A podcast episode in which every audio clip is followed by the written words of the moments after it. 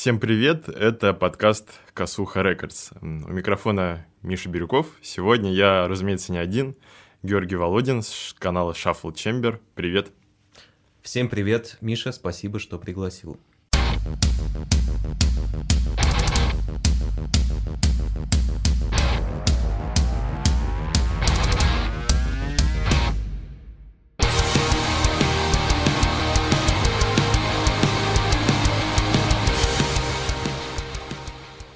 Рад тебя в Питере приветствовать. У нас наконец-то появилась возможность осуществить эту давнюю мечту, это давний план, записать совместный подкаст.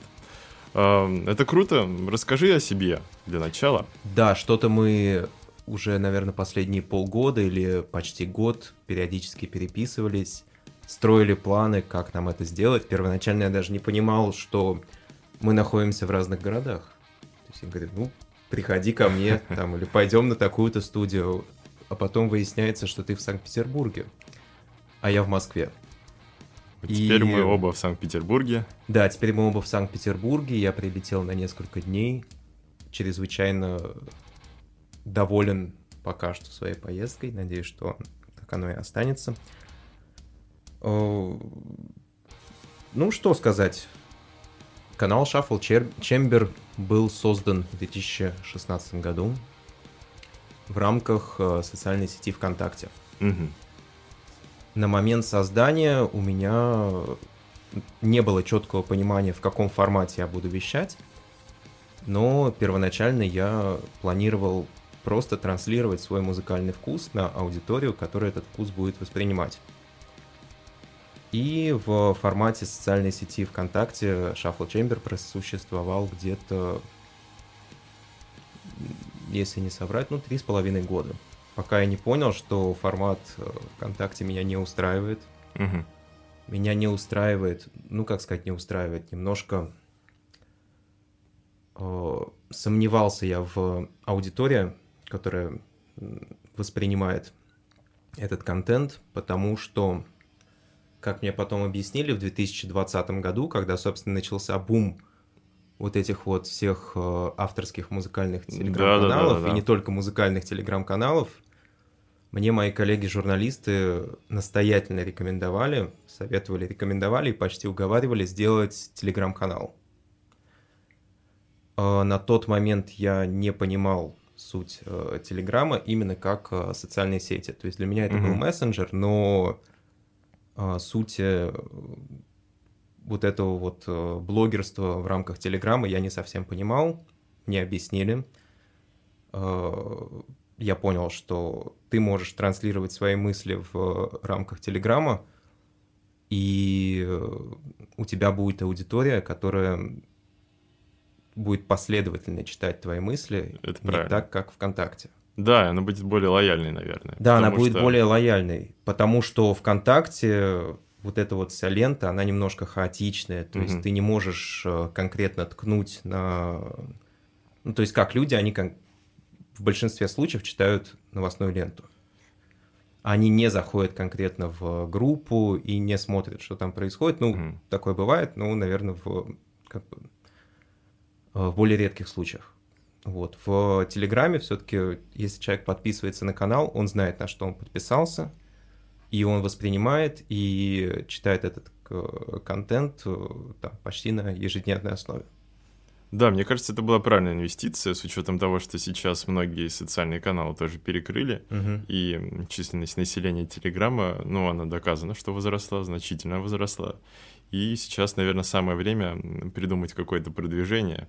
Наверное, поэтому, кстати, будет вводиться и платная подписка на Телеграм. Мне кажется, там наверняка будут какие-то опции. Что касается, да, Телеграма еще, что хотел сказать. В общем, да, действительно была классная инвестиция, правильно, с твоей стороны, mm-hmm. с моей стороны тоже, потому что э, в Телеграме, собственно, и существование косухи началось.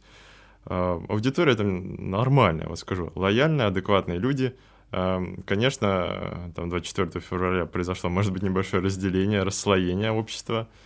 Вот, но те люди, которые читали, были, так сказать, преданы автору, ты был предан читателям. Начались бурления говн 24 февраля, скажем так. Да, да. Но я думаю, что если бы это происходило ВКонтакте, я думаю, было бы сильнее и заметнее. Это было что... бы более токсично. Да, да, потому что это какой-то хаос, то, что там происходит. Я иногда захожу в сообщество ВК, там просто ужас, что творят угу. люди, что пишут они просто.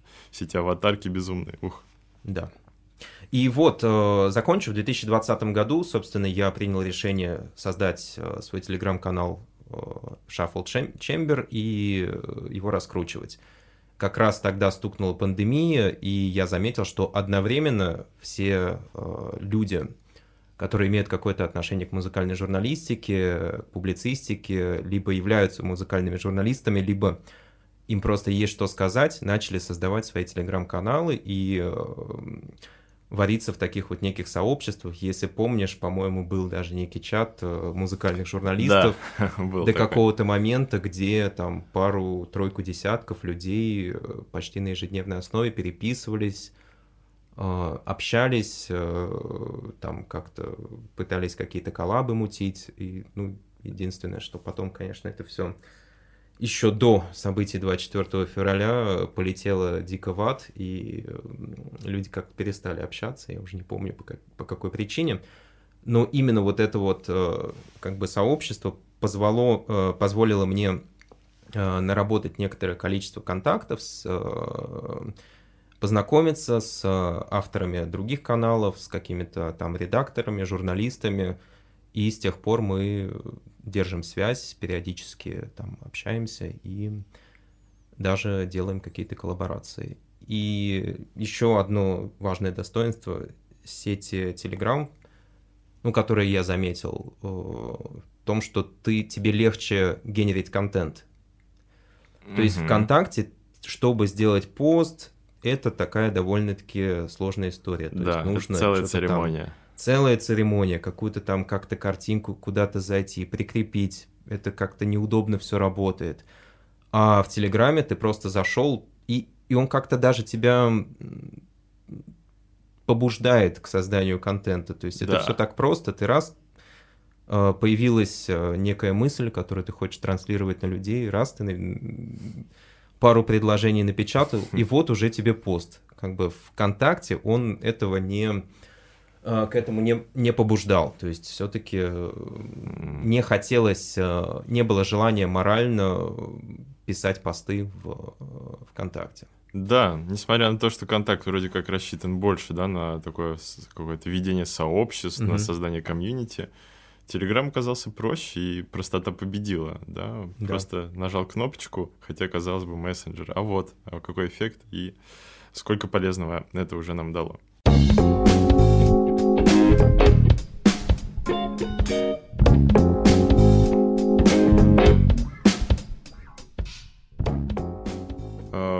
Расскажи, пожалуйста, как э, поменялась твоя личная жизнь после 24 февраля и также как это отразилось на твоем канале.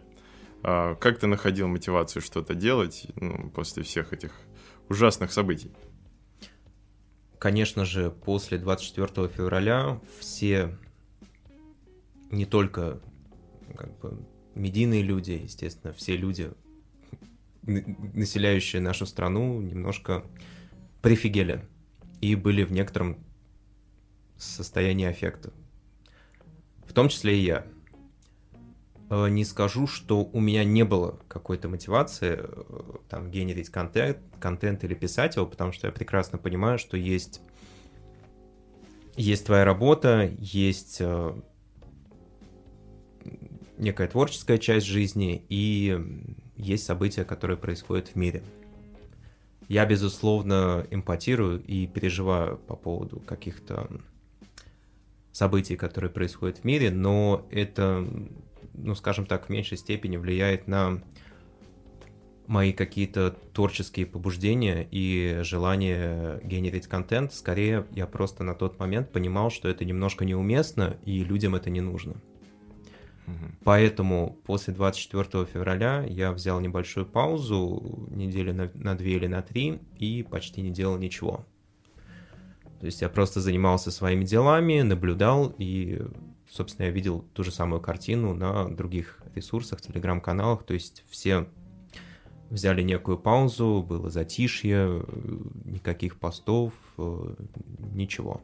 Ну, это был абсолютный шок. Я вот расскажу, как про меня, что лично. Я просто даже не знал, что делать. Вот ты пытаешься даже что-то написать, uh-huh. но понимаешь, ты должен заглянуть там, в какой-то соседний новостной канал и понять, что вообще происходит, как реагировать. Там. У меня много знакомых из Украины, я писал им, пытался узнать, как, как дела у них.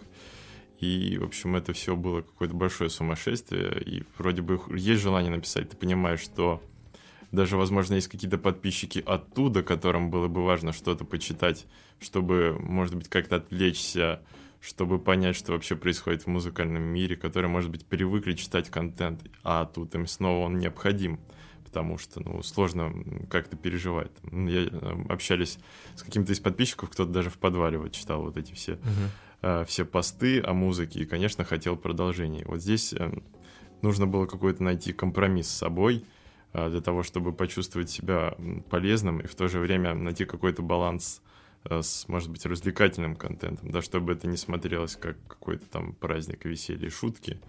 Вот, вот это было сложным лично для меня.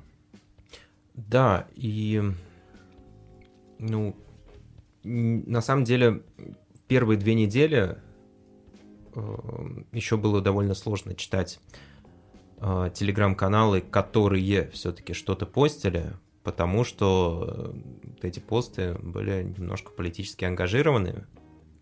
И я считаю, что ну, то есть можно, можно как-то выразить, э, естественно, и нужно, наверное, в какой-то момент. И я сам это сделал, за что потом вплотился. Некое сочувствие, Э, там, проявить эмпатию, но я видел, что люди начинают как-то играть на этой теме, и появилось большое количество постов, именно посвященные этой тематике, хотя, казалось бы, там, канал музыкальный, там, канал про кино, еще про что-то, а там прямо вот вот этот инфоповод угу. не выходил из э, информационного поля, и э, большинство телеграм-каналов именно превратилось в обсуждение, а впоследствии и в какие-то срачи на эту тематику. От э, Shuffle Chamber за это время отписалось некое количество подписчиков. Около, ну, пару или, может, даже тройку сотни отвалилось, и как-то они вот так вот э, баланси количество, общее количество подписчиков балансировало э, вокруг какой-то цифры, потому что mm-hmm. люди отписывались, кто-то подписывался, отписывались, отписывались, подписывался, подписывались. И э, сейчас вот, вот с тех пор, как э, начались события, у меня количество подписчиков примерно крутится вокруг одной цифры. Похожая история на самом деле произошла и у меня. Единственное, я, по-моему, как-то да, я сразу выпустил какой-то пост об этом в ту же ночь, потому что мне просто захотелось писать везде и всем. Писал и в соцсетях у себя, и потом, конечно, их пришлось закрыть уже после того, когда а, ввели уголовное наказание за а, различного рода инакомыслие.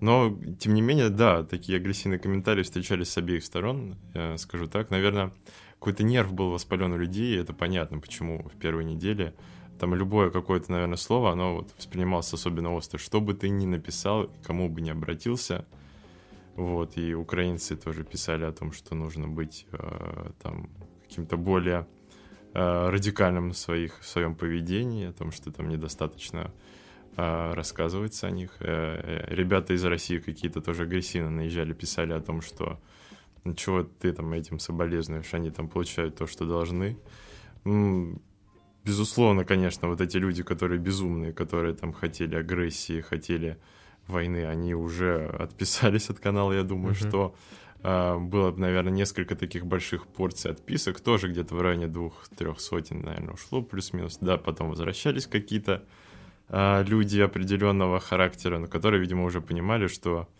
э, ну, с определенным критериями, с определенными позициями э, на канал Косуху лучше не подписываться. Здесь таких не держат.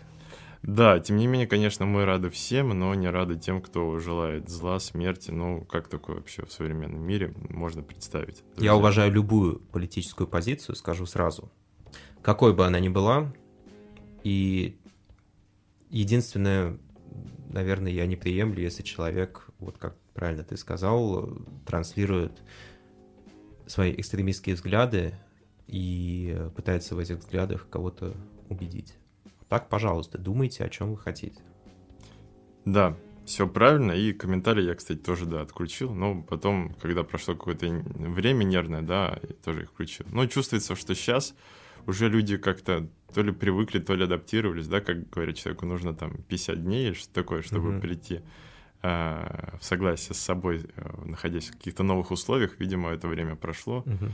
И всем стало чуточку проще. Хотя, конечно же, не всем, конечно же, до сих пор есть люди, которые страдают, но придется, видимо, придется еще в этом мире нам жить какое-то время. Просто, к сожалению, мы в этом мире живем не первый год, скажем так. И ситуация будет становиться только хуже и хуже. То есть я сразу так... Все какие-то мысли и фантазии на тему того, что что-то изменится и будет лучше, я предпочитаю отбрасывать и настраивать себя на самые пессимистичные, пессимистические сценарии. Хватит фантазировать, короче. Да, будем реалистами. Будем реалистами. Это это даже не нотка пессимизма, это вот такая наша жизнь, наша реальность. И за последние месяцы, ну, она точно лучше не стала.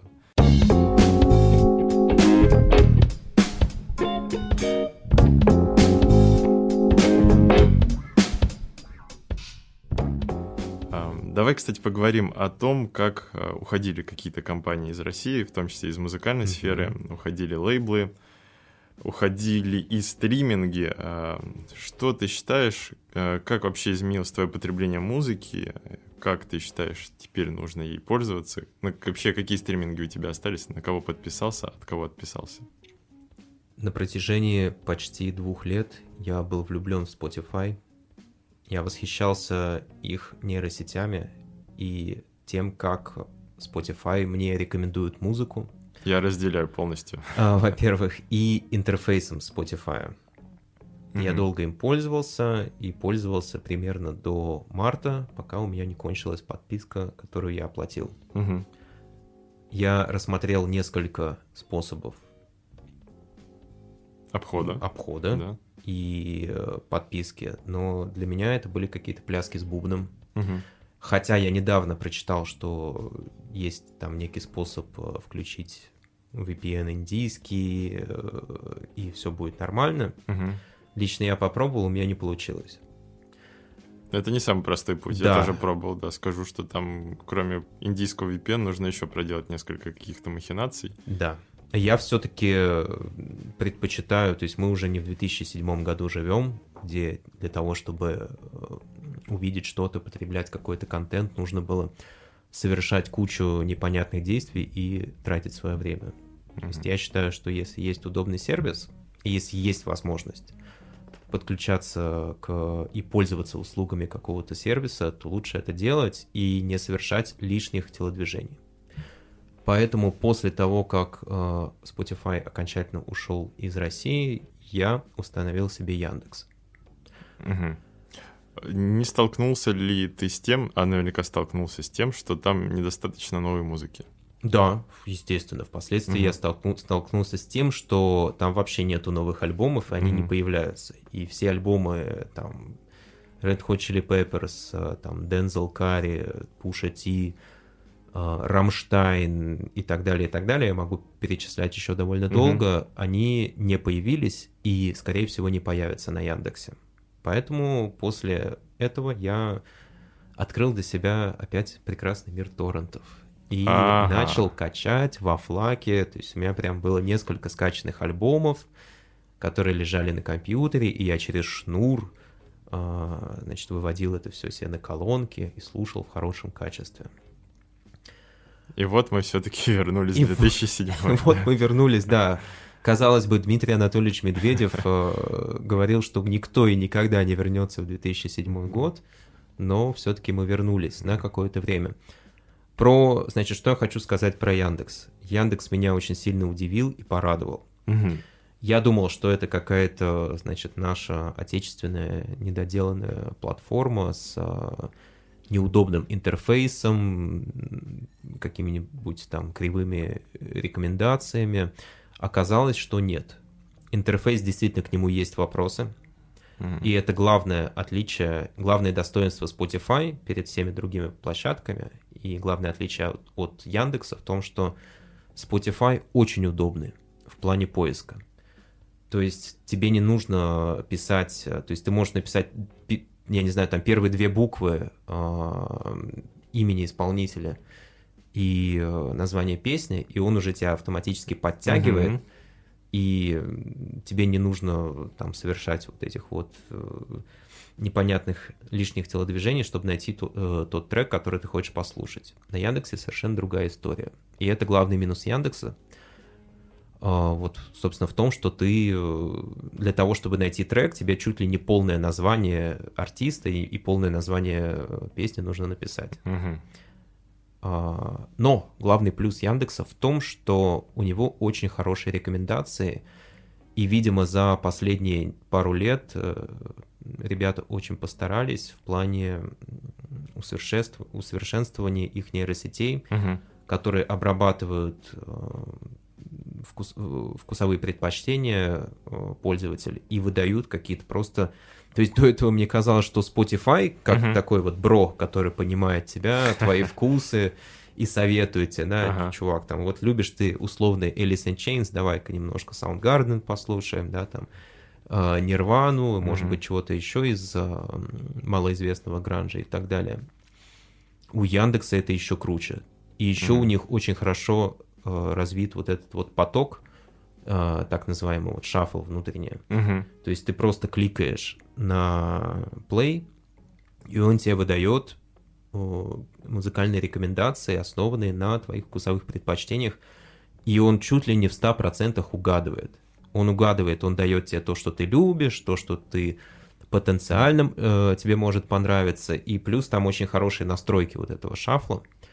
Ты можешь э, сортировать там по любимому, по жанрам. А, даже так по... углубленно есть какие-то. Да, да, да. Ага. И там по стилю, там нужна ли тебе музыка, условно говоря, там для бега, для утра, утра там mm-hmm. бодрая, вечерняя и так далее, и так далее. И это очень крутая функция. Такого в Spotify нету. У них э, нету вынесенной в отдельный какой-то, в отдельную сущность э, шафла. То есть ты можешь сделать радио по треку, и точно то же самое есть, кстати, в Яндексе, но отдельно такой штуки нету. И э, вот это главное отличие, но Яндекс у меня сейчас э, установлен, и помимо него Spotify, да, обходными путями установлен через привязку к семейному аккаунту в Соединенных э, нелюбимых нами Соединенных Штатах Америки. Да, теперь так называемая недружественная страна. Недружественная, да. А, я, в общем-то, кстати, так примерно и сохранился тоже на Spotify благодаря семейным подпискам. Uh-huh. Где-то сразу, практически, когда изучал вот эти опции новые, у меня вышла девушка с предложением войти в индонезийскую семью. Я чуть позже теперь понял. ты индонезиец. да, я теперь индонезиец. А, могу пригласить тебя в свой э, сарай на Бали. Обязательно там проведем. И покурить там крэк. Да. А, мы против наркотиков, если что. Конечно. Да, молодец. Я спортсмен вообще. Uh, да, и, в общем, Spotify оказался снова удобен и доступен. Это хорошая опция, видимо, специально для нас, uh, таких вот отстраненных людей, ее придумали. Вот, поэтому, несмотря на смену региона, все плейлисты сохранились, профиль сохранился, но теперь, когда я захожу в списки друзей, которые слушают Spotify, я вижу там очень грустные цифры, там несколько человек, mm-hmm. там, хотя раньше все это правое поле, где, да. А, где рекомендации друзей были, оно было полностью заполнено, все было видно, кто когда что слушал. Сейчас там считанные люди остались как раз, мне кажется, по-моему, из тусовки вот, муз-журналистов, да, потому что ну, в первую очередь им это было интересно и важно, а простые люди, да, наверное, которые просто подписывались, они действительно тоже взяли и, не знаю, самый простой способ какой-то нашли для себя, типа торрентов или там другого стриминга. Ну да, торренты, либо Яндекс какой-нибудь, либо Apple. А, да, вот э, с Apple я, кстати, тоже повозился, но э, насколько я понял, что это уже бессмысленно. Тоже Они изменились как-то вообще? Потому что когда я последний раз пользовался Apple, угу. это был 2020 год, я с Apple переходил на Spotify, угу. и Apple был какой-то дико неудобный. То есть там не было ни шафла, там не было нормальных рекомендаций, там не было нормального поиска, ничего. То есть он как-то изменился за это время, не знаешь? Слушай, у меня висела годовая подписка, которой я просто перестал пользоваться в свое время. Абсолютно по тем же причинам, просто мне надоело из-за своей однотипности, э, ограниченности, uh-huh. да, вот тех же, в общем-то, самых аргументов. Но сейчас, по-моему, он визуально не изменился, я так скажу. Вот я ковырял его недавно, может быть, я, конечно, не так много его ковырял, uh-huh. но как он был в 2020 году, так и остался. Там, за исключением, может быть, каких-то анимаций, которые теперь проигрываются, ну, как в Spotify тоже, да, когда ты включаешь какую-то музыку. А так, ну, в общем, как был, на каком уровне, так и остался. Ну, shame on Apple, что я могу сказать. Да, и, shame. кстати, альбомы новые тоже там не появляются, собственно, потому что Apple в основном привязан к России. Ну, то есть а, ваши подписка на Apple, она же ваш аккаунт Apple, они очень uh-huh. тесно связаны с вашей страной, поэтому так просто там не отписаться. Вот. Поэтому с Apple я перестал дружить, и вот сейчас у меня скоро закончится подписка. Продлевать не буду, тоже буду действовать, как, собственно, ты и сказал, Spotify в первую очередь, ну и какие-то там обходные пути во вторую. Кстати, вот такой внезапный вопрос. Вот ком- компании покидали Россию, лейблы покидали Россию. У тебя вот не возникала в голове мысль, блин, может быть, мне тоже взять и вот резко сейчас взять и уехать куда-то, где я смогу спокойно слушать музыку, спокойно обедать в Макдоналдсе. Ты говоришь про прямо такую окончательную иммиграцию, я правильно вот, понимаю? Да, вот именно вопрос про иммиграцию, потому что мы с тобой здесь сидим в Петербурге, никуда не уехали, Э, переживаем внутреннее все происходящее здесь из России. А были ли у тебя вот такие мысли? Мигрировать куда-то? Ты знаешь, э, несмотря на то, что моя работа позволяет находиться в любой точке, и я не привязан к какому-то отдельному офису, мысли, конечно, ну не конечно, они так подкрадывались ну, я их от себя отгонял, потому что я понимаю, ну, а зачем? Ну, я не то чтобы какой-то, знаешь, такой патриот, который э, там только Россия и никогда не уеду и буду здесь стоять до тех пор, там, даже когда сюда ракеты полетят и так далее. Ну, как-то я привык, я вырос в, в России, я, у меня здесь семья, там, родители, друзья, я вырос в этой культуре, и из-за того, что там произошли определенные события, ну нет. То есть у меня такой вот э, по, по идеологическим каким-то по идеологической составляющей, ну нет. Ну да, это плохо, но это не заставит меня покинуть мой дом и какого черта вообще, собственно. Почему? Мой дом, в котором я живу, где я вырос и где мне, в принципе, нравится находиться и жить. Пока что я просто не знаю, у каждого же своя мотивация. То есть кто-то вот уезжает по идеологическим каким-то соображениям угу. исключительно, кто-то по финансовым. Кого-то бизнес перевозит. Да, кто-то бизнес, у меня ни то, ни другое, ни третье. То есть я как жил, так жил. Стало немножко просто сложнее в плане ценообразования и, э, и ценообразования. А так-то нет. Ну, мне живется там, где мне живется. Давай тогда поговорим теперь о музыке в России. А, а ты? А, а, я. Ну хорошо, да. давай, да. Назад вернемся. Да.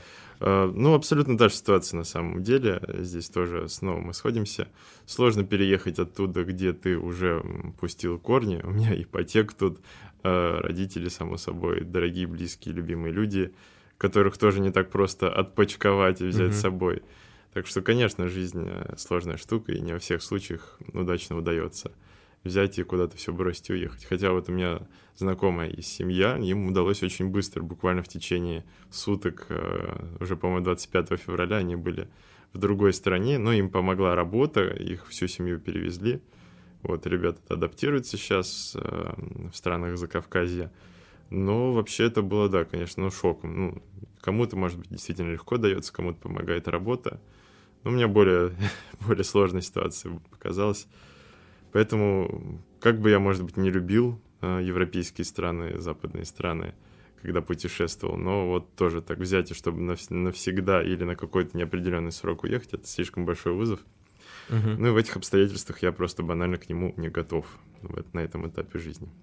Давай поговорим о том, что осталось с нами здесь, о музыке в России, об отмене музыкантов, концертов, неугодных артистов, э, ведущих и так далее. А, журналистов, конечно, тоже. А как ты вообще, ну, какая, может быть, новость из инфополя вот этого тебя больше всего поразила? Какая история тебя, ну, сказала, ты сказала, что вообще происходит, блин, как это вообще возможно? Вот, были ли такие случаи? Ох, ты знаешь, я больше, я как-то перестал в последнее время именно следить за музыкальными новостями в плане неких э, перипетий. Если у тебя есть события, которые мы можем обсудить, да. возможно, что-то вылетело из моей головы. И Давай, я это я помню, напомню. но оно как-то просто циркулирует в воздухе, но не попадало в мою голову. Да, не вопрос, конечно. Uh, ну, давай, например, вот первое, что пришло в голову. Я недавно, кстати, ходил на фестиваль «Стерео лето», uh-huh. uh, слушал Леонида Агутина. Отлично. uh, прекрасный джазовый музыкант с элементами растафарианского стиля. Оказался он, uh-huh. потому что в моем каком-то детском воображении это был просто мамин любимый поп-певец. Uh-huh. Оказалось, не так все просто. Но, тем не менее, кроме Леонида Агутина, там были другие какие-то артисты, я уже не буду перечислять, кто там был, потому что вообще просто не про это немного хочу поговорить. А хочу поговорить о том, как оттуда выпихнули, например, певицу Манижу, как раз из-за ее политических взглядов. Был также фестиваль в Питере, на тех же выходных он проходил, но прошел без нескольких звезд лайнапа, типа группы Kiss, Anacondas, и нескольких еще певиц рок формата, скажем так, э, рок-рэп формат, я не знаю, сейчас mm-hmm. многие стили смешались, поэтому не будем привязываться к жанрам. Вот, как э, ты отреагировал и как ты воспринял эти новости о том, что вот появляются снова запрещенные музыканты, как, не знаю, как в Советском Союзе 80-е годы, наверное. Угу. Я считаю, что надо прекратить уже что-то хотеть и требовать от музыкантов и от публичных личностей если это не политики, если вопрос не касается их сферы деятельности. То есть если это музыкант, пускай он даже 300 раз Боб Дилан, и где-то в вашей системе ценностей, по вашему мнению, он должен высказываться на то или иное событие определенным образом. Он ничего не должен. Никто никому ничего не должен, и если музыкант является музыкантом, и даже если он создал некий образ э, оппозиционера, либо не оппозиционера, он э, ну как-то глупо и э, неправильно ожидать и требовать, тем более высказывать точку зрения и ожидать, что эта точка зрения будет совпадать с вашим нарративом. И если там кто-то хотел, я так понимаю, что некая... Кто устраивал вот это стереолето? Ну, видимо, это какой-то муниципальный, да? Нет, стереолето это такой, мне кажется, даже частный все-таки фестиваль. Uh-huh. Ну, я знаю, что спонсор Тиньков в этом году, по-моему, uh-huh. в прошлом тоже. А но... что она сказала? Я, честно говоря, не знаю. Ну, она определенно выступила против боевых действий. Uh-huh. А, вот, собственно, и... Э, а нас... им что не понравилось? Видимо, это и не понравилось. Но организаторам, ага. по-моему, все понравилось. Просто пришел директива, пришла угу. директива сверху и сказали, эта певица больше у вас не выступает. Иначе, ну, непонятно, что иначе. Угу. Здесь всегда история обрывается. Я ни разу не видел каких-то объяснений, почему какой-то артист э, политически а, окрашенный, скажем так, отменяется. Вот. Э, но, видимо, причина серьезная, раз пришлось выпилить. Понятно. Э, я категорически против этого, я против э, навязывания точки зрения и э, неких требований по отношению к артистам. Артист должен, если он хочет выражаться как-то, он выражается. Но единственное, я просто понимаю, почему это произошло. То есть если определенные силы, скажем так, имеют вес и давление на фестиваль, конечно же, они это могут сделать. Не скажу, что они имеют право это делать, но такое может произойти. И ну, это плохо, но удивляться тут нечему. А, и я не люблю это с двух сторон. То есть, например, если у нас некие государственники да, увидят, что кто-то там а, во всю грудь себе не нарисовал букву Z и а, там не высказывает свою поддержку по отношению к спецоперации, как бы они не имеют права, естественно, заставлять людей Э, высказывать угу. свою точку зрения таким образом. А, и с другой стороны, то есть, э, если ты помнишь, был тут недавно кейс с Ниной Кравец. Так, а, да, напомни мне, пожалуйста, да, с, там... А, да, DJ вспомнил, да. Угу. Которая тоже почему-то мнению как-то не так высказалась. Точнее, она не, не досказала чего-то. То есть она mm-hmm. просто решила нейтрально совершенно в Инстаграме написать пост, что вот я за мир и все. Mm-hmm. Этого оказалось недостаточно, с нее начали требовать э, четко сформулированных э, четко сформулированной позиции, она этого не сделала, и она полетела с лейбла, и после этого mm-hmm. там один за другим начали отменять ее концерты. Угу. Я только по касательно, да, слышал эту историю. Мне казалось, там у нее есть какие-то еще политические интересы, хотя я, может быть, ошибаюсь. То есть она когда-то ранее была замечена за, не знаю, может быть, за пропага... Тем, что пропагандой... Вступала в партию «Единая Россия», да? Да, или пропагандой э, пенсионной реформы. Пенсионной реформы, Слушай, чест, не знаю. Честно, не знаю. Вряд ли, но... Да. Слушай, да, я тут просто еще даже вспоминал какие-то версии. История у меня была одна такая, которую мне э, доложили определенные люди, связанные с группой Пилот, например. Как ты, в принципе, относишься к российской музыке? Вот так вот ты слушаешь? спросишь, как ты относишься к группе Пилот? Ну вот к этому тоже хотел спросить. Это комплексный вопрос, можно ответить э, по частям. Пилот, кстати, Илья Черт когда-то в 90-е играл в какой-то гранж, очень, очень похожие на то, что делали в Сиэтле. Mm-hmm. Я слушал несколько треков, очень, очень неплохо. К русской музыке я ее почти не слушаю.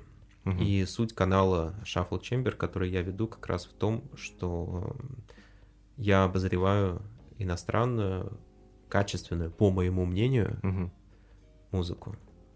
Хорошую, вне зависимости от жанра, ну, в большинстве случаев это рок-направление, ну, популярные направления, ну, по жанрам, если разделять, там это рок, там немножко, может быть, рэп, хип-хоп, э, какой-то авангард, джаз а, и так далее, и так далее, но вся эта музыка иностранная. И это транслирование моих личных вкусов mm-hmm. и предпочтений. Я считаю, что если есть хороший продукт, то зачем пользоваться какими-то каким-то суррогатом, как бы это жестоко и жестко не звучало. То есть, если есть иностранные автомобили, то зачем покупать себе «Жигули»? Их можно купить, конечно, они поедут. Но как они поедут? Ну да, как они поедут, это тоже немножко другая история.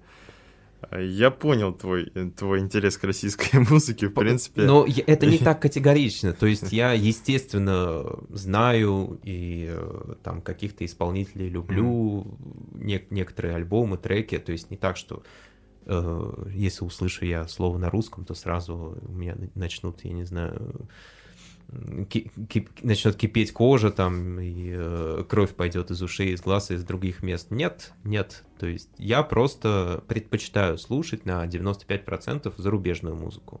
Хотя я понимаю, что были и есть, и, скорее всего, будут какие-то интересные исполнители, которые поют э, на русском языке но моего внимания просто уже не хватает. То есть я понимаю, что я уже начинаю немножко там где-то не поспевать, не успевать за зарубежной музыкальной индустрией, за западной.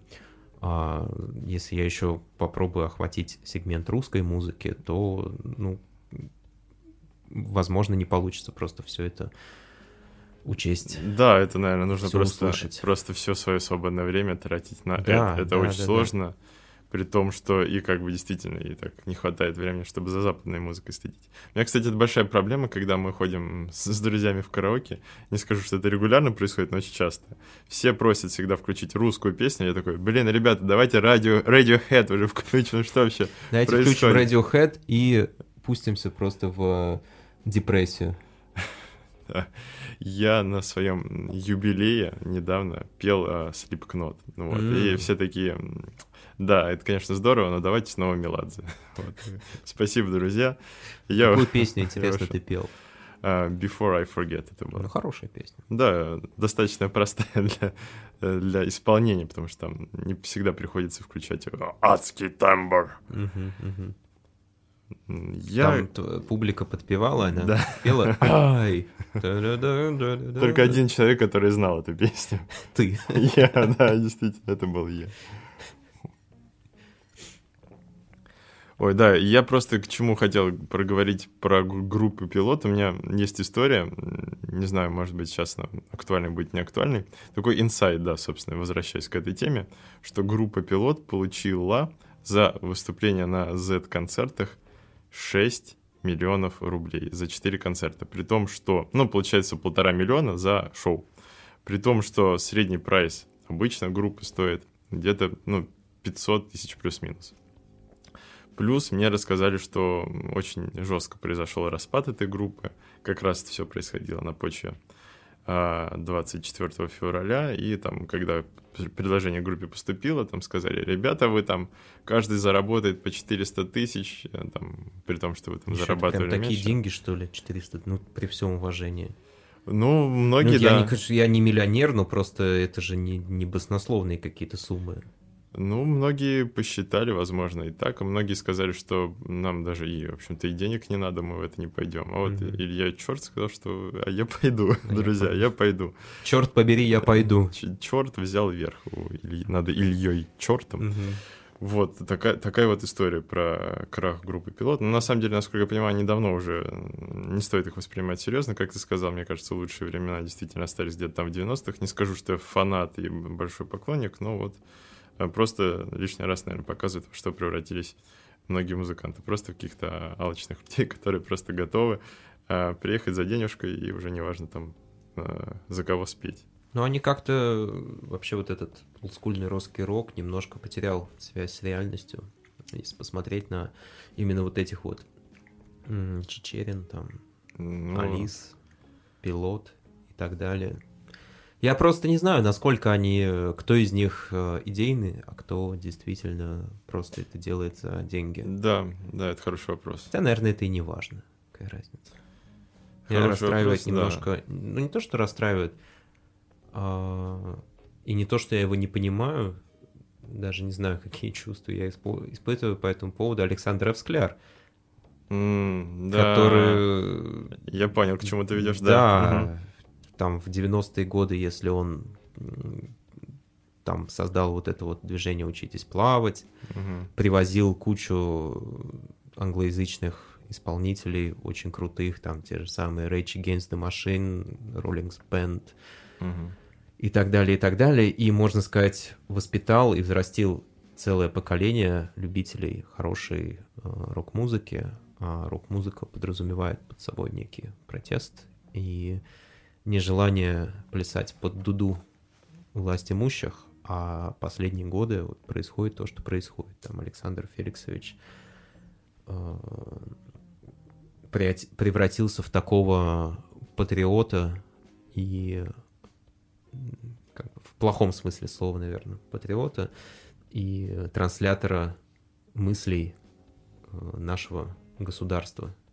То есть и ну, я понимаю, почему это происходит, но мне это просто не очень нравится. Вот, поэтому, вот поэтому, да, вот русский рок это... Хотя я прекрасно понимаю, что русская музыка это же давно уже не русский рок, и появились там, появилось много разнообразных, разноплановых, разне... разностилевых mm-hmm. э, музыкантов, которые там поют иногда даже, я думаю, что ничуть не хуже, чем какие-то условные аналоги на Западе, там те же самые условные Radiohead, ну, это я так просто имя беру с, с потолка, что это все есть. Просто вот если возвращаться к вопросу, почему не нравится там, почему я не слушаю русскую музыку, я еще не очень люблю русский язык в музыке. Вот есть такое, согласен. То есть, э, мне кажется, что фонетически все-таки красивый язык, который ложится на мелодию, это английский язык там, или французский язык, например. Потому что в нем много гласных, он немножко такой вот э, там плавный, тягучий. Русский язык, в нем много согласных, он более такой сегментированный, я не знаю, как еще сказать, жесткий. И э, для меня это просто не звучит. Я бы с тобой поспорил только в одном, разве что. Мне кажется, много еще зависит от жанра. То есть русский язык может быть хорош, условно, в операх каких-то или там да. в более классических произведениях. А если мы говорим про ритм более активный, про аранжировки, здесь я, да, скорее согласен, потому что вот как-то перебивается это все с музыкой и постоянными какими-то нашими сонорными звуками. Вот, а вот в опере, когда как раз там какие-то специально создаются певучие партии, где там много о, а, е, у и так далее, это красиво, это хорошо. Э, кстати, вот на мой взгляд еще также украинский, итальянский вот в этом да. плане очень сильные языки. Угу.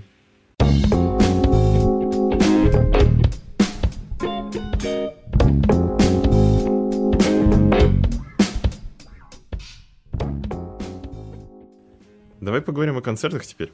Давай.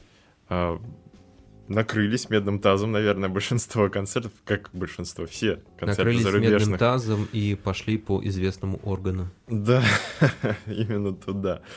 Вот, грустно, и на самом деле, да, ничего смешного, много денег утрачено, не все деньги э, вернулись назад. У тебя, кстати, были такие случаи, когда оплаченные тобой деньги за российские концерты или зарубежные к тебе не вернулись. Вот у меня был, я до сих пор бьюсь за билеты Green Day, которые уже где-то третий или четвертый месяц мне обещают вернуть Тиньков. Но, как известно, сейчас Тиньков не самая благоприятная организация. Да, значит, первый концерт, который накрылся неким тазом, но это не связано со, со специальной военной операцией, это связано с ковидом. Mm. Это концерт группы Rage Against the Machine. Ох. Но он еще не накрылся. Значит, он накрылся на тот момент, когда подразумевалось, что я пойду на него. Это был 2020 год, э, город Вена. Там, по-моему, на лето я брал билеты mm-hmm. вместе с товарищем, причем это все происходило в очень такой нервной, напряженной обстановке, потому что Rage Against the Machine — та группа, которая собирается там раз в 10 лет, грубо говоря, после mm-hmm. их официального распада. И э, сразу же после того, как объявили об официальной продаже билетов, начался out. То есть я тогда понял, что сидят, видимо, некие люди, которые автоматически там либо через, угу. либо вручную, либо автоматически скупают билеты и потом их продают. Да, есть, по-моему, даже скрипты специальные. Да, да, да. То есть, видимо, это работает, да. для туристических билетов. А-а-а. Скупал, по-моему, авиарейсы какие-то популярные. Потом, соответственно, это все дороже стоило. Причем по, по заказу самой компании, которая занималась авиабилетами. То есть они создавали искусственный спрос. Ну вот да, и здесь mm-hmm. та же самая ситуация происходила, но как-то мы все-таки справились, урвали mm-hmm. несколько билетов и уже намылились полететь в Вену. И тут хлоп, и COVID-19 mm-hmm. пришел в нашу жизнь. И несколько раз этот концерт откладывался, откладывался, откладывался, и наконец-то вот вроде бы подтвердили даты спустя почти два с половиной года в сентябре в той же самой Вене, если я не ошибаюсь, будет концерт Rage Against the Machine, на который я планирую все-таки прилететь. Это первая история. Вторая mm-hmm. история связана с группой Tool. Так, косни что? Был куплен билет в сентябре месяце в Берлин на 16 мая. Угу. И теоретически я мог полететь на концерт группы Tool, но на тот момент, когда нужно было принимать решение по поводу получения визы, у меня не было визы, угу. покупки билетов, то все пятое, десятое, я уже как-то морально немножко подустал. И несмотря на то, что это был Тул, и Тул — это одна из тех групп, которая, э, ну, которая, наверное, входит в, там, в некую условную пятерку, десятку любимых групп, я принял решение не ехать, потому что как-то вот морально был к этому не готов. То есть мне mm-hmm. хотелось попасть на Тул, но я вижу вот эти вот все, что-то там какие-то надо получать визу, визу через Италию, да. записаться туда там черт знает за сколько недель. То есть не то, что мне было лень, я просто почему-то мне не хотелось себя угу. через это пропускать, это какое-то унижение. Что там лететь через Стамбул, пересадка, это стоит там Безумный тоже деньги, безумных тоже, да. денег, э, билет. Там меня тоже, наверное, морально никто не ждет в, этой, в Европе. Там сейчас я увижу весь это тоже как бы дурдом. И что-то как-то я подумал, да ну его нафиг. Не... Я вот принял для себя вот это вот четкое решение волевое. Я не поеду на Тул. Билеты бумажные угу. не удалось продать.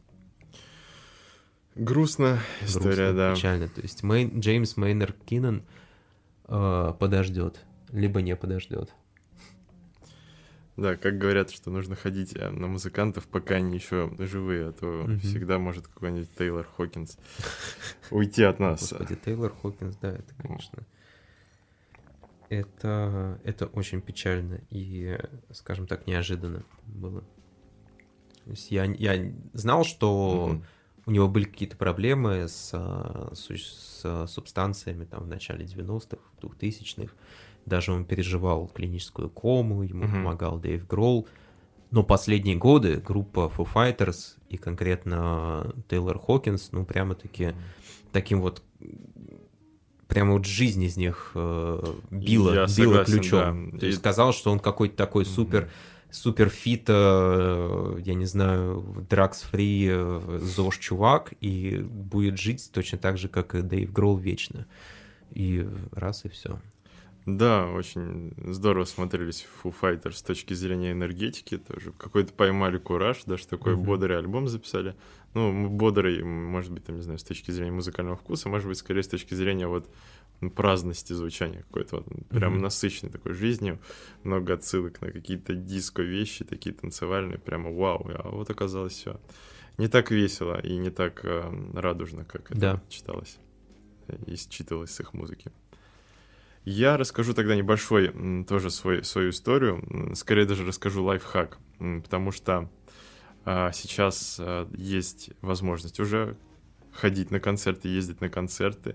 Многие страны отменили а, вот эти ковидные ограничения, отменили визовые ограничения, поэтому вот расскажу чисто питерскую историю, как добраться на концерт «Рамштайн» в Таллине, который будет, по-моему, 25 июля. Ну и, кстати, не только питерскую, там, если кто-то из России захочет такой маршрут проделать, пожалуйста. Я сам, к сожалению, не смогу в эти даты присутствовать, поэтому просто делюсь experience ом. Значит, нужно приехать. А, нет, стоп. Сначала нужно, во-первых, конечно, купить билет. Это не просто сейчас, uh-huh. но они еще доступны по какой-то даже вменяемой цене, а от 4 до 6 тысяч на Viagogo. Правда, здесь нужно найти способ купить этот билет, потому что, естественно, российские карточки это не работают. Вот. Но если у вас есть билет, или если вы уверены, что купите его с рук с концерта, это уже здорово. Это полдела. Дальше вы что? Вы берете автобус из Питера в Таллин. Люкс Экспресс очень комфортный, прекрасный автобус, недорогой. Не помню, правда, сколько сейчас стоит билеты. Раньше стоили что-то в районе там, до полутора тысяч можно было доехать до Эстонии. Это всего там 500 километров отсюда. Прекрасно. Полутора быстро. тысяч чего? Рублей, конечно, не, не, не долларов. До да, Эстонии? Да, там всего... Супер дешево. Да, это супер дешево, и до ковидной, до военной времена, uh-huh. скажем так, все это было очень доступно для местных горожан. Но сейчас это постепенно как бы вроде бы тоже возвращается. Вот, у вас есть билет на концерт, у вас есть билет на автобус. Самое сложное преодолеть российскую границу, потому что из России по указанию там, определенных государственных органов нельзя выехать без оснований таким основанием, внезапно это главный шок истории для меня стал, спа-отдых для лечения. Вот, то есть можно купить билет в спа-отель в Эстонии, 4000 э, за ночь рублей, э, и спокойненько на одну процедурку записаться, на границе показать, mm-hmm. вот мой билет лечиться. На самом деле ты искупаешься один раз в холодном бассейне или что-нибудь такое. И вот твоя пропускная карточка в Эстонию, пожалуйста, и 25 июля в Таллине с чем это связано? Можно интересно? веселиться.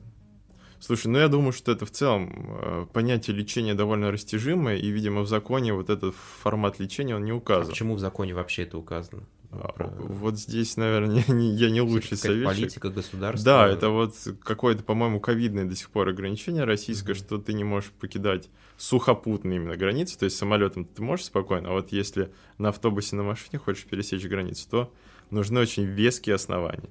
Вот, но... СПА, оказывается, это веское основание. СПА на одну ночь, которое, кстати, можно отменить, когда mm-hmm. ты пересек границу просто и вернуть себе деньги это оказывается вполне себе обоснование. В общем, такая лазейка, которой, друзья, нужно пользоваться, я считаю, потому что это супер выгодно и дешево. Uh-huh. Ну, не знаю, сколько сейчас автобус стоит, да? Ну, плюс-минус, скажем так, 2000, плюс-минус э, 4000 за билет, 4 за проживание. Ну, это я все даже укругляю в большую сторону, то есть в пределах 10 тысяч, я думаю, что ваше путешествие из Петербурга на Рамштайн и обратно вполне может состояться. Так что... Uh-huh вот такая вот лазейка. Возможно, Советую. вы даже попадете в спа стилем Линдемана. Это, кстати, очень вероятно. Надо, надо знать. Учитывая, да. Учитывая характер этого господина. Да, особенно если вы девушка. А, вот такое вот небольшое а, отступление лирическое про концерты. Я свою историю тоже сказал про Green Day. Жду возвращения билетов. Кстати, мне друзья сказали, что можно вернуть более дерзко и более быстро, ну, я вот по более долгому пути пошел, угу. просто написать перед судебку в кассир, верните, суки, иначе засужу, и тогда они буквально там в течение недели возвращают денежки обратно. Так что... Ничего себе. Э, да, предсудебные э, письма, оказывается, работают, и, в общем, тоже пользуйтесь, если хотите вернуть свои деньги назад. Ну, или там помочь индустрии, можете помочь индустрии, конечно, ставить. Кому что сейчас важнее.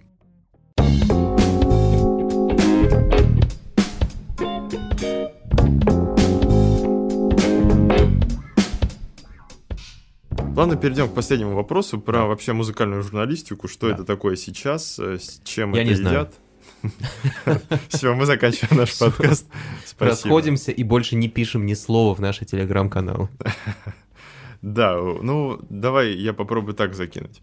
Вообще, для меня вот слово журналистика, даже безотлагательно музыкальное, оно такое довольно спорное, и вот лично я его использую чисто вот, признаюсь, в манипуляционных целях.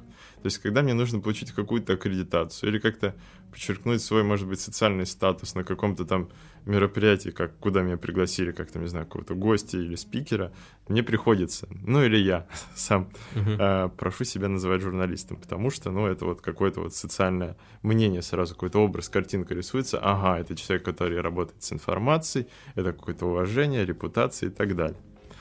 В то же время, да, когда мы говорим про, ну, может быть, там, тексты о спорте, на которых я в первую очередь, да, реализовался и э, работаю, может быть, до сих пор даже, если мы говорим о текстах там, про музыку, которые тоже иногда пишу, колонки музыкальные, э, которых иногда, которые, может, даже в последнее время чаще пишу, я себя не рискую называть журналистом, потому что вот мне кажется, вот для современного мира, для какой-то музыкальной тусовки, вот этот статус журналиста, он абсолютно не важен. То есть, условно, назовем, назовем меня и тебя блогерами. Да. Нам вот не обязательно э, называться журналистами, чтобы там нас читали, нам ставили какие-то лайки, оставляли комментарии под постами. То есть, вот если мы добавим эту приставочку «журналист» к нам, ну, это не сильно изменит нашу какую-то репутацию, состояние, или даже наоборот, может быть, как-то принизит, потому что статус журналиста и статус блогера сейчас, мне кажется, именно в пространстве интернета, он, ну,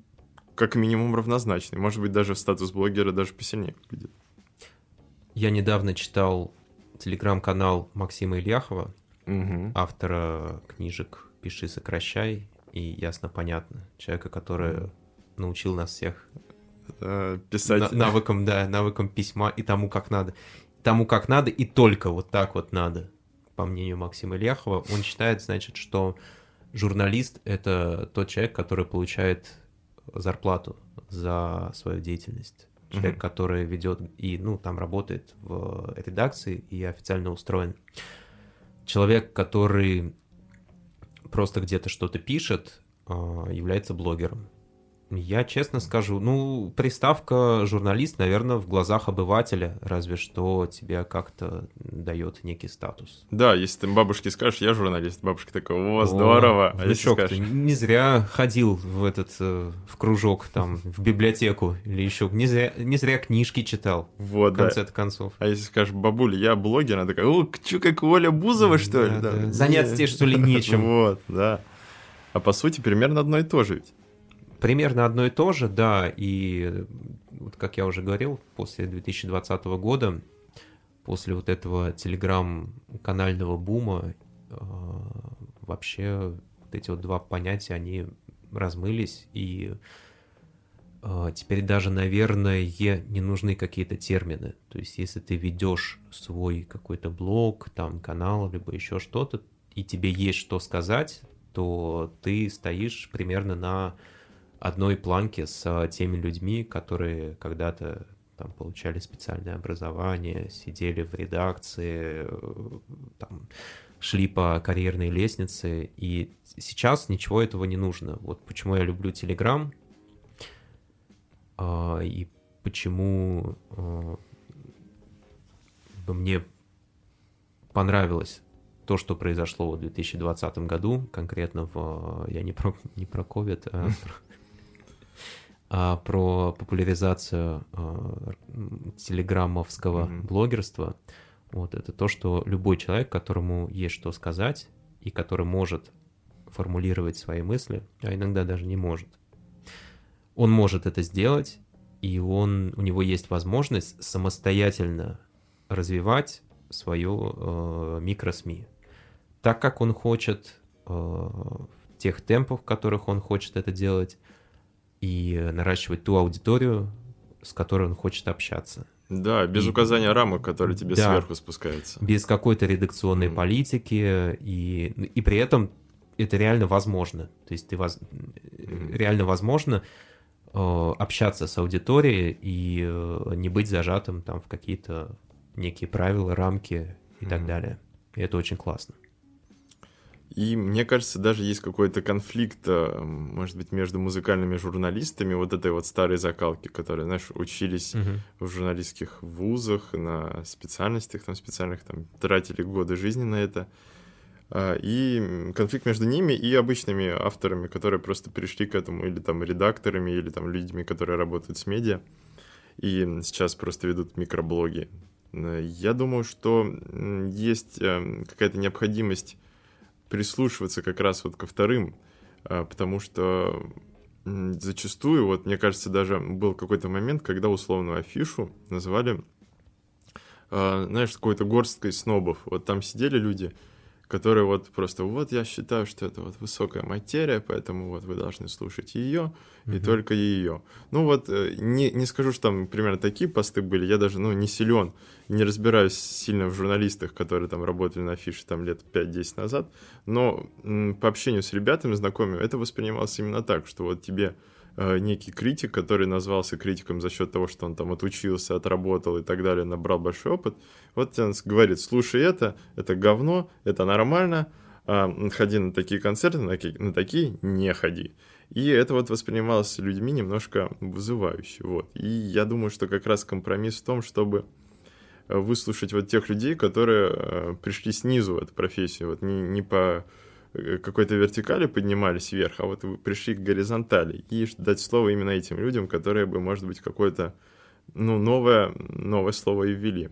Да, я считаю, что о музыке и о чем угодно могут говорить абсолютно любые люди, если они умеют разговаривать, умеют писать, и у них есть некий уровень экспертизы. Да, и аналитический склад И аналитический ума. склад ума, ну да. это да, это как бы ну, в первую очередь должен быть какой-то уровень экспертизы. А, экспертиза не подразумевает а, некую там вкусовщину.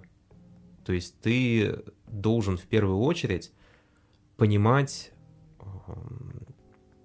как бы каким языком ты можешь, ты должен обладать этим языком и уметь объяснить слушателю, почему ты считаешь, что вот этот трек лично для тебя хороший.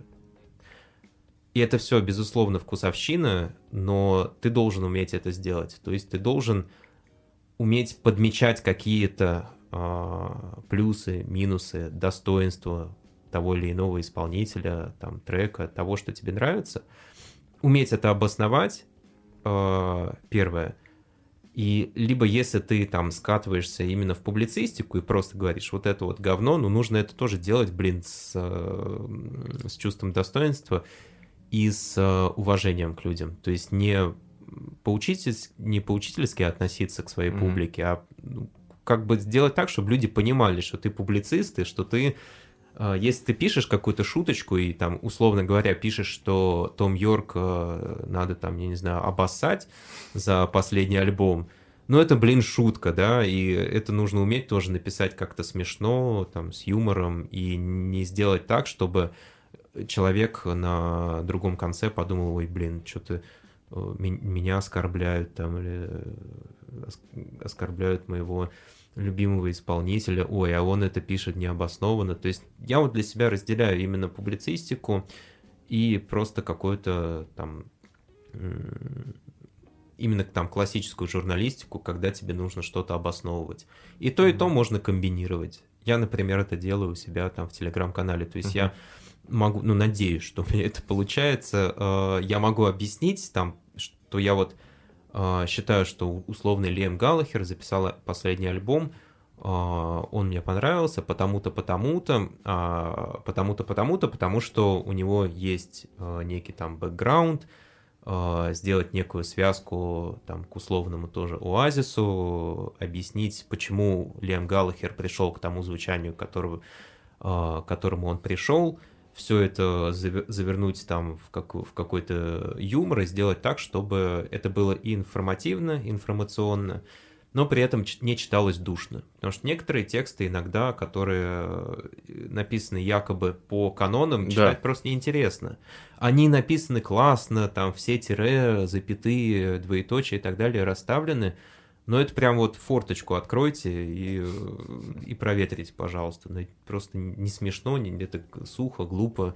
Я просто очень много вижу и среди там, иногда не буду называть имена, среди своих коллег, когда очень много э, размышляют про какие-то высокие материи, про все, кроме музыки. Что-то там вот он э, высказался так-то, вот этот музыкант – а давайте мы теперь вот это вот э, социальное явление все вместе обсудим. И вот, а вот этот вот там э, Лёшка из такой-то редакции, значит, он считает так-то, давайте то, как он высказался, все вместе обсудим. Этот написал колонку на, на колонку этого, тот написал колонку на колонку этого.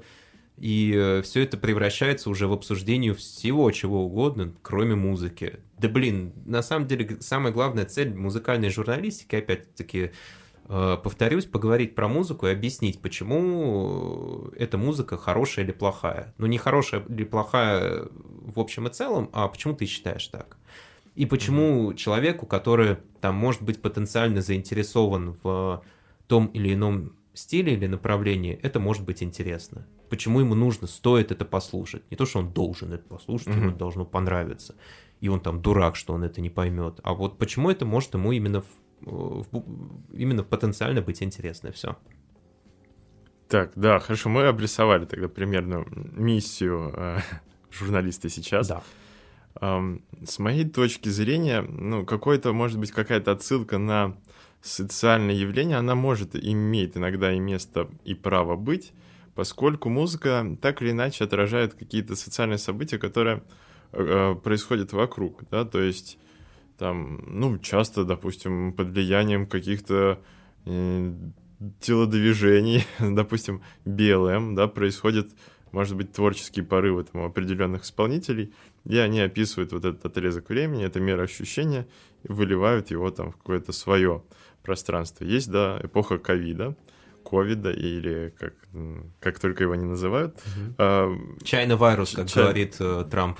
Да, а мне понравилось еще Вухан флю. Вухан флю, да. Э, классная тема, это, по-моему, Саша Барон Коэн придумал.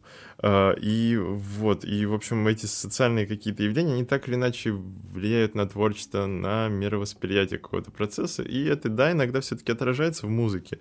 И, ну, это тоже, я думаю, что важно и стоит подчеркивать, если ты ну, шаришь в каких-то этих процессах, понимаешь, как это связано и как это может влиять на музыканта. А, то, что ты говорил по поводу м, переписок, да, авторов между собой, я тоже такое заметил. На самом деле это вот меня тоже куда-то классики отдаляет. Вот знаешь, эти эпистолярные жанры, когда там mm-hmm. Пушкин со своими критиками переписывался, и они там э, целые тома выпускали потом своих переписок э, в стихотворной не только форме. И вот мне кажется, это вот как раз что-то из этого периода, это тоже такая отсылка в прошлое. С другой стороны, кому это интересно, да? Это может быть интересно как раз в тусовке, медиа-тусовке. И это может быть каким-то ответом, вот перепиской э, ну, на другое мнение, да, это вот то, что интересует непосредственно журналистов самих. И здесь журналисты могут забывать о том, что людям-то, читателям, вряд ли может быть интересно эти вот трения сторон, прения, да. прения и трения. Им, может быть, как раз интереснее почитать про какой-то контекст, про историю создания, про, может быть, инструменты. Вот, кстати, здесь тоже отдельно тебя спрошу, Э, я всегда считал своей слабой точкой непонимание музыки, потому что я ни хера не музыкант. Mm-hmm. Вот. И это моя главная проблема, потому что мне сложно ну, распознавать какой-то инструмент, понимать какой-то аккорд. Сложно это технически выполнено, или здесь там какая-то богатая композиция. Да, там каких-то, ну, со временем, может быть, я уже начал отличать, э, ну, там более, там, скажем так, тонкое и какое-то камерное исполнение от э, э, сделанного там, ну, на трех колен, на коленке, там, на трех пальцах, на трех аккордах. Угу. Как тебе это дается? Вот как ты связан с этим? Мне повезло, я учился в музыкальной школе, правда, не заканчивал ее, и учился на... Учился играть какое-то время на гитаре. Ну, играю на ней максимально отвратительно, почти не умею играть. Я ну, умею понимаю. играть только крип, опять же, Radiohead. Ну, и этого все. достаточно. Да. Самое главное. Спасибо. а, и помимо этого, я в какой-то момент, когда уже, будучи взрослым, понял, что у меня была давняя детская мечта играть на ударных.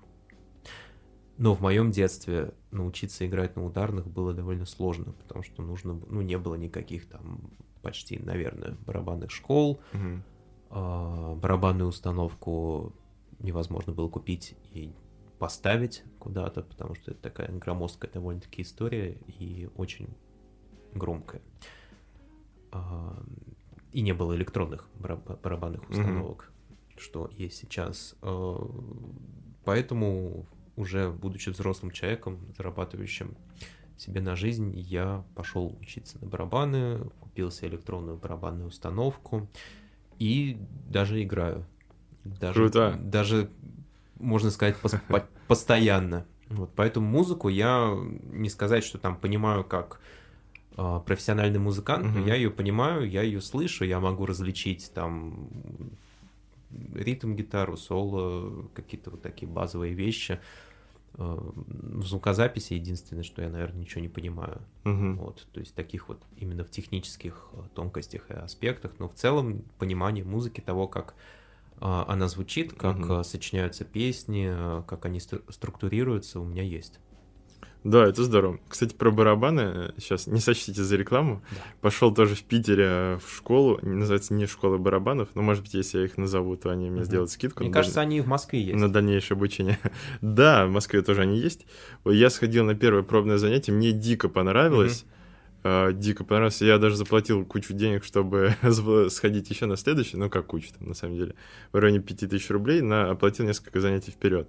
Потом случился ковид, какие-то самые непонятные вещи, я уехал в командировку, вернулся, а, в общем, денежка так до сих пор висит, меня периодически позванивают, приглашают на второе и последующее занятие, я понимаю, что, блин, сейчас как-то уже не совсем не нахожу на это время, но uh-huh очень хочется вернуться, на самом деле, непередаваемое ощущение, когда ты впервые сел, когда вот эти четыре секции тебя обучают вот этим, да. по-моему, сначала раз, два, три, четыре, и ты понимаешь, что реально все, почти все композиции строятся на этих четырех секциях. Их реально можно проиграть очень быстро, если да. э, найти координацию между своими частями тела. И это получается на самом деле классно. Очень тебе завидую. И молодец, что пошел на такое крутое Спасибо. занятие. А, на самом деле, да, вот даже какое-то вот базовое понимание там игры на гитаре, того, как э, сыграть аккорд или там те же самые барабаны, оно помогает в восприятии музыки и в а, о том, как ты трансформируешь свои мысли, в том, как ты их передаешь. И, то есть я считаю, что музыкальному... Вообще говорят же, что музыкальный журналист — это там недоучившийся музыкант, на самом деле. Вот, оно помогает. Это очень сильно помогает, да. Я здесь тоже соглашусь. Будем, наверное, заканчивать наш последний, э, последний разговор. Действительно, вот аналогия с футбольным тоже журналистом, э, с которым мне приходилось приходится работать. Э, не обязательно быть футболистом, да, чтобы э, понимать, что происходит на поле. То есть чтобы... Василий Уткин явно не футболист. Василий Уткин явно не футболист, но тем не менее прекрасный спикер, прекрасный э, человек, который умеет анализировать какие-то ситуации, знает, что происходит за кулисами, и да, тут я думаю, что не обязательно быть профессионалом именно в этом деле, чтобы профессионально об этом говорить, Конечно. писать и так далее. Георгий Володин, Шаффл Чембер, спасибо, что... Да, спасибо еще раз, что пригласил. Э, подписывайтесь на наши каналы, на Косуху и на Шаффл Чембер. И надеюсь, что еще встретимся, поговорим. А, у нас же второй У нас, да, сейчас так будет что, второй так бонус просто, выпуск. Да, просто всем спасибо и до свидания. Да, подписывайтесь на наши платформы, ссылочки все обязательно будут. Э, подкаст, э, кстати, в современных условиях я даже не знаю, где он выйдет, но на Яндексе точно его можно будет услышать, а значит еще, я думаю, на других платформах, потому что там есть э, замечательная дистрибуция. Все, всем спасибо, пока-пока. Пока. -пока. пока.